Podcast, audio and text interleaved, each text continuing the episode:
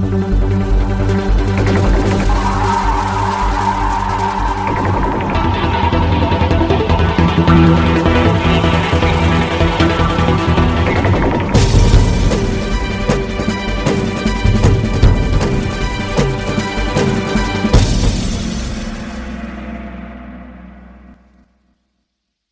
Добрый день, уважаемые коллеги. Я рад вас приветствовать сегодня. Сегодня 8 а, сентября 2020 года. И, а, соответственно, я приветствую вас на подкасте Market Beat Live а, с Денисом Соколовым. Сегодня я хотел бы поговорить о нескольких темах. И в первую очередь, конечно, это новости. Это новости рынков, это новости мировой экономики. И, в частности, самое, наверное, самое главное и самое важное, что случилось на прошлой неделе, это, конечно, история с софтбанком. SoftBank, как вы помните, это основной был инвестор а, компании Основной был инвестор компании ViVork, и на прошлой неделе выяснилось, что именно SoftBank ответственен за рост акций технологических компаний, потому что SoftBank э, очень активно, по-моему, там исчисляются эти суммы, по-моему, а, около 5 миллиардов долларов, активно торговал на бирже деривативами от акций технологических компаний, то есть э, опционами. Соответственно, да, соответственно, это привело к волатильности, и сейчас уже раздаются голоса, не является ли SoftBank с такой политикой а системной угрозой, а, системной угрозой а, а, американскому фондовому рынку. А, кроме всего прочего, а, на прошлой неделе, опять же, Дональд Трамп начал участвовать активно в экономике, и, собственно, он начал использовать слово decoupling with China, то есть э, разрыв, то есть это не то, что разрыв отношений, это, наверное, такой, а, имеется в виду разрыв экономических, разъединений, экономическое отсоединение от Китая. То есть Трамп считает, что именно а, проблема Китая, проблема Соединенных Штатов заключается именно в вот тесной экономической интеграции с Китаем, что, в принципе, наверное, имеет право, а, имеет под собой какие-то основания, потому что, да, потому что очень много а, было аутсорсинга в Китае сейчас, соответственно, Трамп говорит о том, что он будет э, всячески препятствовать аутсорсингу, э, китайскому аутсорсингу, соответственно, будет э, эти компании, наверное, э, там компании, которые аутсорсят работы э, какие-то производства в Китай, да, будет, наверное, облагать их какими-то дополнительными налогами или, может быть, даже какими-то американские компании, я имею в виду, санкциями.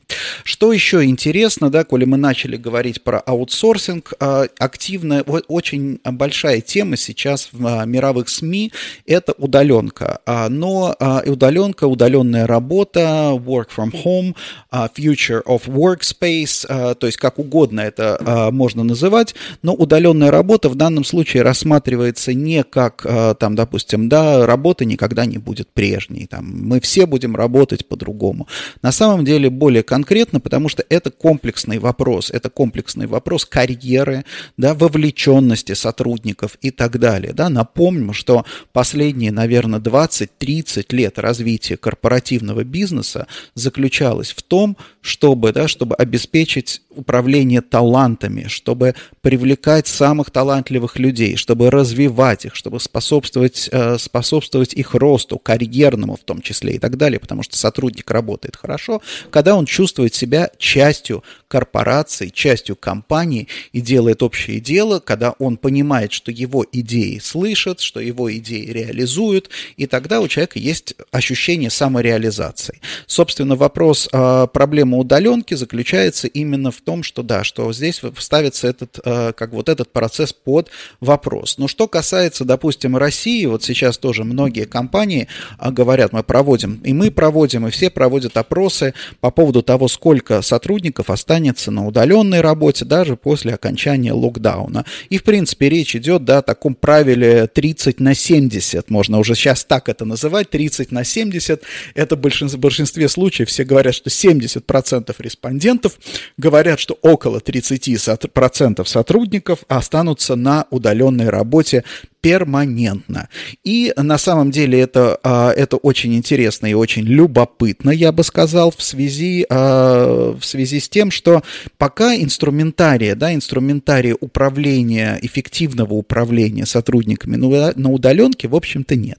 И кроме всего прочего, вот если я себя начинаю ставить на место финансового директора, например, да, то посмотрев, например, в конце года на какие-то показатели и увидев, что, а, допустим, эти финансовые показатели не очень, наверное, хорошие, или даже хорошие, но могли бы быть лучше, то есть финансовый директор начнет рассуждать каким образом? Хорошо, как я еще могу сэкономить? Ага, у нас 30% сотрудников на удаленке. Так, какую работу они выполняют? А нельзя ли эту работу аутсорсить? То есть я, честно говоря, полагаю, что вот здесь, наверное, надо смотреть на следующее. Я думаю, я думаю, что возможно, гипотетически, да, возможное развитие как бы событий будет такое. Действительно, компании будут переходить, практиковать все больше и больше удаленки, но это будет первый такой вот шаг к э, аутсорсингу. То есть сначала мы переводим эту функцию на удаленку, потом мы эту функцию аутсорсим. Да, может быть, на самом деле те же самые люди, которые выполняли эту работу на удаленке, они теперь перейдут в ту компанию, ну, или как бы прям под этот проект, или просто так или иначе будут перетекать в ту компанию, которая будет аутсорсить эти работы. А потом впоследствии, возможно, возможно, будет э, речь идти и вообще об отсечении функций. И вот сейчас я бы, наверное, в России особенно посмотрел посмотрел бы на а, бизнес по аутсорсингу. То есть вот а, по, те компании, которые занимаются аутсорсом, которые, допустим, аутсорсили те же самые, там, я не знаю, ресепшены, там, конференц, а, как колл-центры и так далее, посмотрел бы на расширение функций, какие функции они могут а, еще предложить своим клиентам. При этом надо на самом деле проводить исследования по тому, какие, а, каких сотрудников, какие функциональные единицы позиции функциональные направления переводятся на удаленку. В каждой корпорации а потом целевым образом предлагать, а, предлагать, по сути дела, этим компаниям просто переходить на удаленную, да, переходить, переходить на аутсорсинг. Вот, соответственно, да, соответственно, тем сотрудникам, которые, да, которых, которым тоже предлагают, ну, может быть, там в каком-то безусловном порядке переходить на удаленную работу, тоже надо задуматься о security, да, безопасности своего рабочего места. Вот, и мне кажется, что мы еще только, несмотря на то, что уже куча статей на эту тему есть, мы только-только еще начинаем затрагивать э, эту тему, э, эту тему Future Work, Workspace, изменений, да, э, корпоративных, и в России, тем более в России, мы будем идти совершенно, наверное, по другому пути, ну, отличному пути, потому что на самом деле у нас только небольшая часть российского бизнеса интегрирована, скажем так, международную корпоративную культуру структуру. Большая часть это все-таки, да, и все большая часть это все-таки бизнес там государственный, с бизнес основанный там так или иначе на связях, на взаимоотношениях, на постоянных контактах и так далее. Но тем не менее, да, тем не менее, вот мне кажется, аутсорсинг для нас сейчас это наиболее, да, наиболее интересное а, направление бизнеса, которое а, сервисные компании могли бы развивать.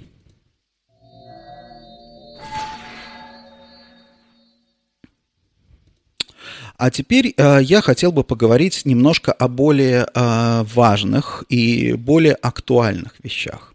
Не секрет, что э, мы всегда мучаемся, мы всегда думаем, и когда мы рассуждаем о России, вообще о нашей стране, мы всегда оказываемся в, скажем так, поглощены ее размером, да, потому что многие, например, говорят, что Россия это, вот я, я например, там слышал такую метафору, да, что Россия это там Европа, это Азия и это Африка, да, то есть где-то это, скажем так, уклад жизни, и а, он ближе всего к африканскому, где-то более уклад жизни ближе к азиатскому и так далее. То есть на самом деле огромная наша территория, достаточно большое население и очень большие различия том числе и национальном укладе, требует, необ, э, требует, необходим, требует метафор, да, то есть метафорического какого-то объяснения. Может быть, в скором времени искусственный интеллект позволит анализировать таким образом да, вот эти все сложные-сложные связи. Но так или иначе, для того, чтобы осознать это,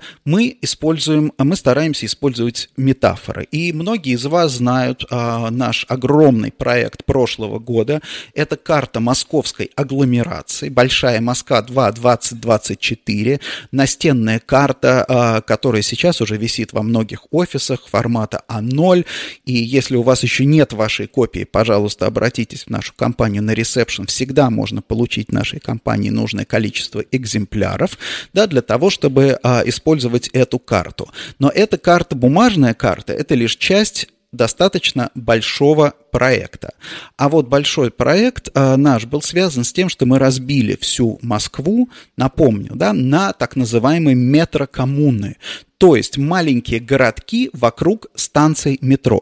И гипотеза такова, что город – это там, где есть метро. То есть неважны в данном случае административные границы. Вот городская жизнь – это то место, да, то откуда ты можешь добраться до метро в течение обозримого времени. Соответственно, да, соответственно, после того, как мы провели вот эту работу, Москва приобрела вот такую на самом деле форму. Очень интересно, да, что она перестала быть у нас э, такой вот вытянутым эллипсом, и, соответственно, да, новая Москва тоже перестала там, ну, как бы вот административные границы, они перестали иметь такое значение. Вот, соответственно, Москва – это там, где есть метро. Вот, собственно, этот профиль Москвы. Далее мы попытались сделать следующее, сделать очень важную вещь, а именно а, разбить Москву на новые субрынки. Вы помните старая история submarkets, а, которые еще были сделаны в начале, в начале нулевых, в начале, наверное, да, нулевых годов. Соответственно, да, где был центральный деловой район, потом были Замоскворечье, Сокол, там что еще, потом был все, что вокруг, там, допустим, а, там Садового кольца было, третьего кольца был, назывался OTA, да, uh, Other Trade Areas, и тогда это не было никому вообще интересно. Потом появился, да, подмосковные районы и так далее. И вот я считаю, что uh, пришло время переосмыслить эти районы, и что мы сделали сейчас? Uh, сейчас мы сделали, мы объединили метрокоммуны в соответствии, да, то есть у нас самое мелкое дробление Москвы – это метрокоммуны. То есть это вот эти вот районы, микрогорода вокруг станции метро. Их около 200. Дальше мы объединили эти метрокоммуны в кластеры, которые, да, которые соответствуют развитию а, города, развитию Москвы а, и так далее. Вот, например, а, в, в данном случае вот на экране карта этих а, новых метрокоммун. И смысл в том, что мы оставили старый CBD, который находится вокруг, внутри там практически Садового кольца, да, это некое такое наследие. Дальше Дальше мы добавили второй а, пояс, это зона между, условно, да, здесь на самом деле очень важно, что граница не идет по дорогам, граница идет по границам между метрокоммунами, она такая вот более на самом деле осмысленная. Вот, а вторая зона, это а, зона между CBD и а, между, э, между Садовым и третьим транспортным кольцом, а дальше начинается, дальше начинается история. Севера, сначала первый пояс, да, потом у нас идет второй пояс. Первый пояс примерно соответствует вот той, самой территории, где на юге а, ей, а, ее ограничивает а, треть, а, новый пересадочный контур метро, который сейчас строится, а на севере она идет по границе МЦК. То есть вот этот вот второй пояс, это самая сейчас активная, наиболее активно развивающаяся, строящаяся территория. Ну и, соответственно, третий пояс, да, третий пояс, это а, за пределами а, вот этого МЦК слэш третий пересадочный контур или новая кольцевая или большая кольцевая линия и, соответственно, туда, куда достигает метро, туда, куда оно дотягивается. Естественно, неудивительно, что там с коммунарской линией со всеми, то есть вот эти а, юг, а, юго-запад, юг и юго-запад это наиболее, да, наиболее а, развивающиеся и как бы самые большие территории. Соответственно, обозначены они каким образом, да, то есть у нас есть а, а вот а, если вы обратите на этом а, э, на, на экране, да, у нас есть юг, S, допустим, South. South 1 это юг первый пояс. S2 юг второй пояс. South West 1 это Southwest юго-запад первый пояс. Юго, а, дальше, дальше Southwest 2 это второй пояс. Соответственно, да, соответственно, мы а, выбираем, а, мы выбираем на самом деле и а, еще, э, кроме всего прочего, эти метрокоммуны, они обозначены, обозначаются по самым э, важным станциям метро. И вот давайте посмотрим, как это все работает уже сегодня, например. Да? Вот, смотрите, вот это тепловая карта, тепловая карта метрокоммун. Вот мы, например, с вами берем, давайте вот возьмем актуальную, например, квартальную карту, да, вот, квартальную карту и возьмем а, арендную ставку. 2020 год, соответственно, возьмем, давайте, за два квартала, да, квартал 1, квартал 2, вот у нас закрылось. Обратите внимание, и дальше мы смотрим, вот у нас CBD, арендная ставка внутри CBD 26 тысяч рублей, средняя взвешенная по сделкам за первые два квартала 2020 года в классах А, Б- и Б+. Дальше мы с вами берем а, зона между э, CBD и третьим транспортным кольцом, между Садовым и третьим кольцом, условно, да, и видим, что там 25,9 средняя взвешенная арендная ставка, то есть 26,7, 25,9 различия на самом деле минимальны, именно поэтому CBD2 мы сейчас называем, мы сейчас называем CBD2, это зона внутри третьего кольца. Со временем мы вообще откажемся от старого CBD, потому что оно не имеет, не, не особо имеет смысл. И дальше смотрим смотрим, да, очень хорошо видно, а, где у нас, а, куда, куда у нас идет развитие вообще рынка. Вот у нас высокие арендные ставки, это субагломерация Динамо, да, то есть это, э, это у нас что? Это у нас ю, э, северо, северо-запад. Северо-запад 23 1600 э, рублей за квадратный метр. И дальше у нас на Воробьевы горы, соответственно, Southwest один первый поезд, да, вот, собственно, вот у нас два таких, два таких различия. Теперь давайте, поскольку у нас вот эта система а, отработана, да, давайте заглянем немножко с вами в прошлое. Вот мне самому сейчас интересно, возникла у меня у самого такая вот идея. Давайте посмотрим на, например, 2007 год как у нас тогда развивались, вот если возьм, взять вот эти метрокоммуны того времени, да, как у нас тогда развивалось, какая разница была. Вот смотрите, у нас 20, 22 тысячи рублей а, была средняя арендная ставка в CBD, 19, да, видите, у нас, допустим, в 2007 году спред был гораздо больше. Что у нас было на Динамо? У нас было 12, да, вот, собственно, 16 на Воробьевых горах. То есть вот а, такая история. Если мы заглянем еще раньше, раньше. Давайте посмотрим, допустим, какой-нибудь 2005 год, да, 2005 год, вот у нас тоже, у нас, обратите внимание, сделок, вообще практически все сделки были вот в самом центре, да, у нас была большая часть Москвы, практически никаких у нас сделок не было, потому что, да, потому что, по сути дела, не было рынка. Соответственно, тогда у нас были новые, а, тогда у нас были другие, а, другие, другие, а, как их, другие э, субрынки. Теперь давайте посмотрим на другой индикатор, потому что, э, конечно, хорошо арендные ставки. Давайте вот на take-up посмотрим, на объем сделок. А вот здесь вот очень интересно. Вот смотрите, что мы видим. Мы начинаем видеть с вами бублик. Бублик – это, по сути дела, у нас получается take-up 104 тысячи в CBD и 340 тысяч между, а, э, между CBD и рынком а, между CBD и третьим транспортным кольцом. То есть, по сути дела, все вообще сделки в этом году, большая часть сделок именно концентрируется в этой зоне. Да, дальше мы видим то же самое, мы видим достаточно ощутимые сделки а, в Динамо, да, мы видим не такие большие в Воробьевых горах, и если мы посмотрим по окраинам, да, мы видим вообще практически минимальный объем сделок. А вот теперь я хотел бы а, показать вам чистую абсорбцию. Вот это, пожалуй, самая любопытная история. Да? То есть мы берем с вами сейчас 2020 год и э, смотрим на текущую ситуацию с абсорбцией. Обратите внимание, красное – это меньше нуля, зелен... синее – это больше нуля. Если вы помните, то э, я говорил о том, что за первое полугодие минус 400 тысяч квадратных метров – это чистая абсорбция, да, то есть негативная абсорбция в этом э, году. И что мы видим? Мы видим минус 84. 84 тысячи квадратных метров за полгода освободилось в CBD. 86 э, в, на третьем транспортном кольце.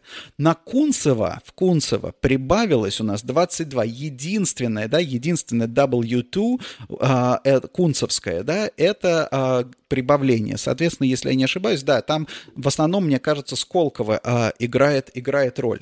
Все остальное находится в минусе. Давайте теперь с вами посмотрим на вот год, э, 20 год, естественно, не закрыт, поэтому левая э, карта, она у нас серая. А вот давайте теперь посмотрим на 19 год.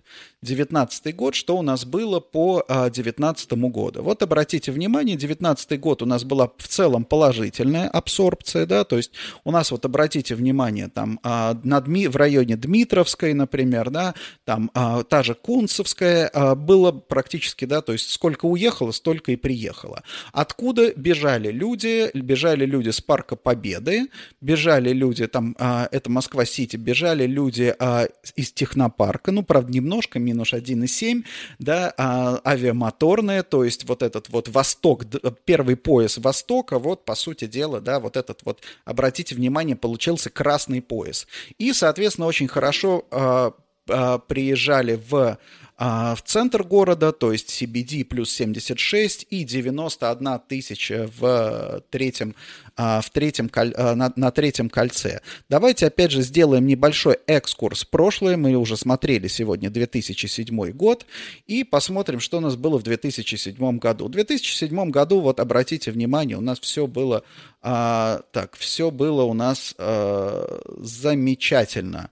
То есть у нас было ни, одного, ни одного района с негативной абсорбцией, было 318 в, на Садовом, плюс 148 в CBD, 112, даже видите, вот эти бледные зоны, это на самом деле плюс там десятки тысяч.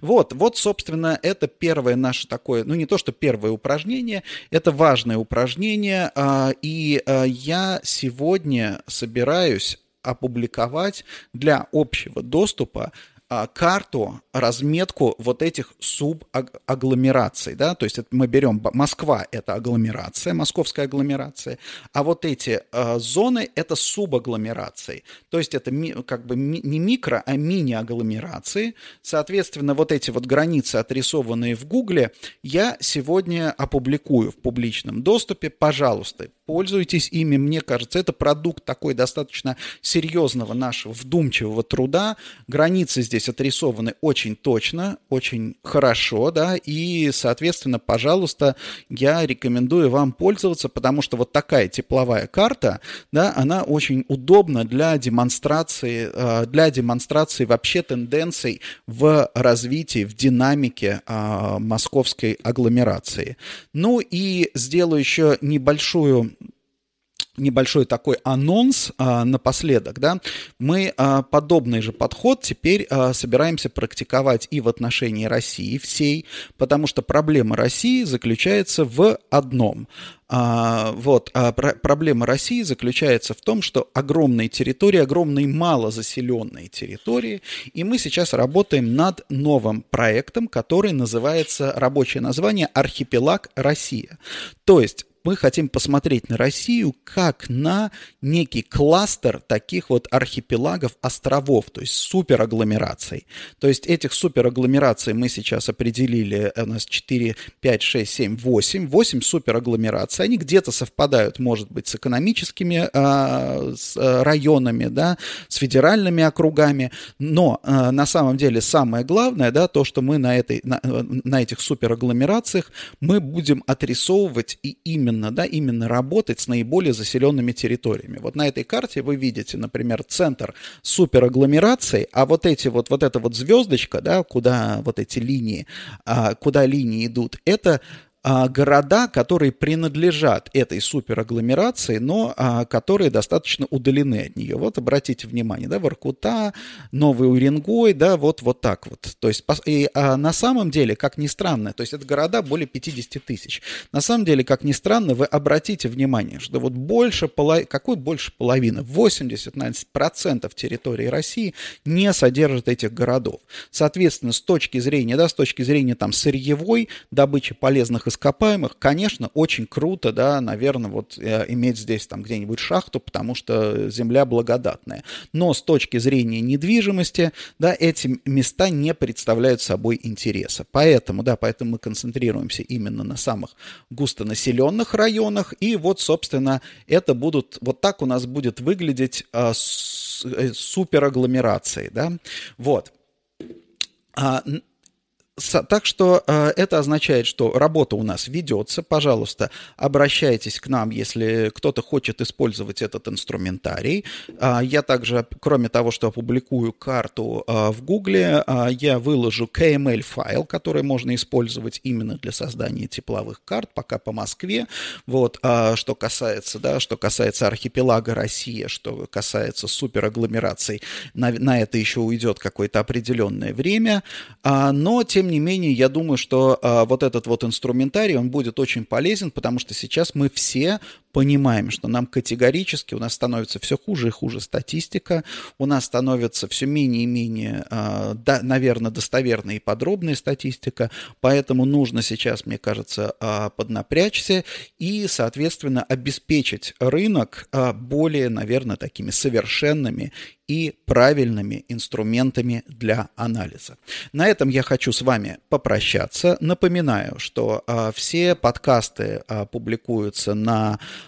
а, с адресе, по адресу доступны все старые подкасты в аудиоформате live.marketbeat.ru. Все доступно в прямом эфире, транслируется в моей ленте в Фейсбуке и, соответственно, на моем канале MarketBeat Live в YouTube. Меня зовут Соколов Денис, я возглавляю аналитическую службу в компании Кушман Вейкфилд. Подписывайтесь, пожалуйста, на мою ленту в Фейсбуке, на а, мой телеграм-канал и, пожалуйста, присылайте мне ваши вопросы, предложения, предложения и рекомендации по тому, какой аналитический инструментарий и какая информация, касающаяся рынка недвижимости не только, вас интересует. Большое спасибо, хорошей вам рабочей недели и замечательного настроения. До свидания.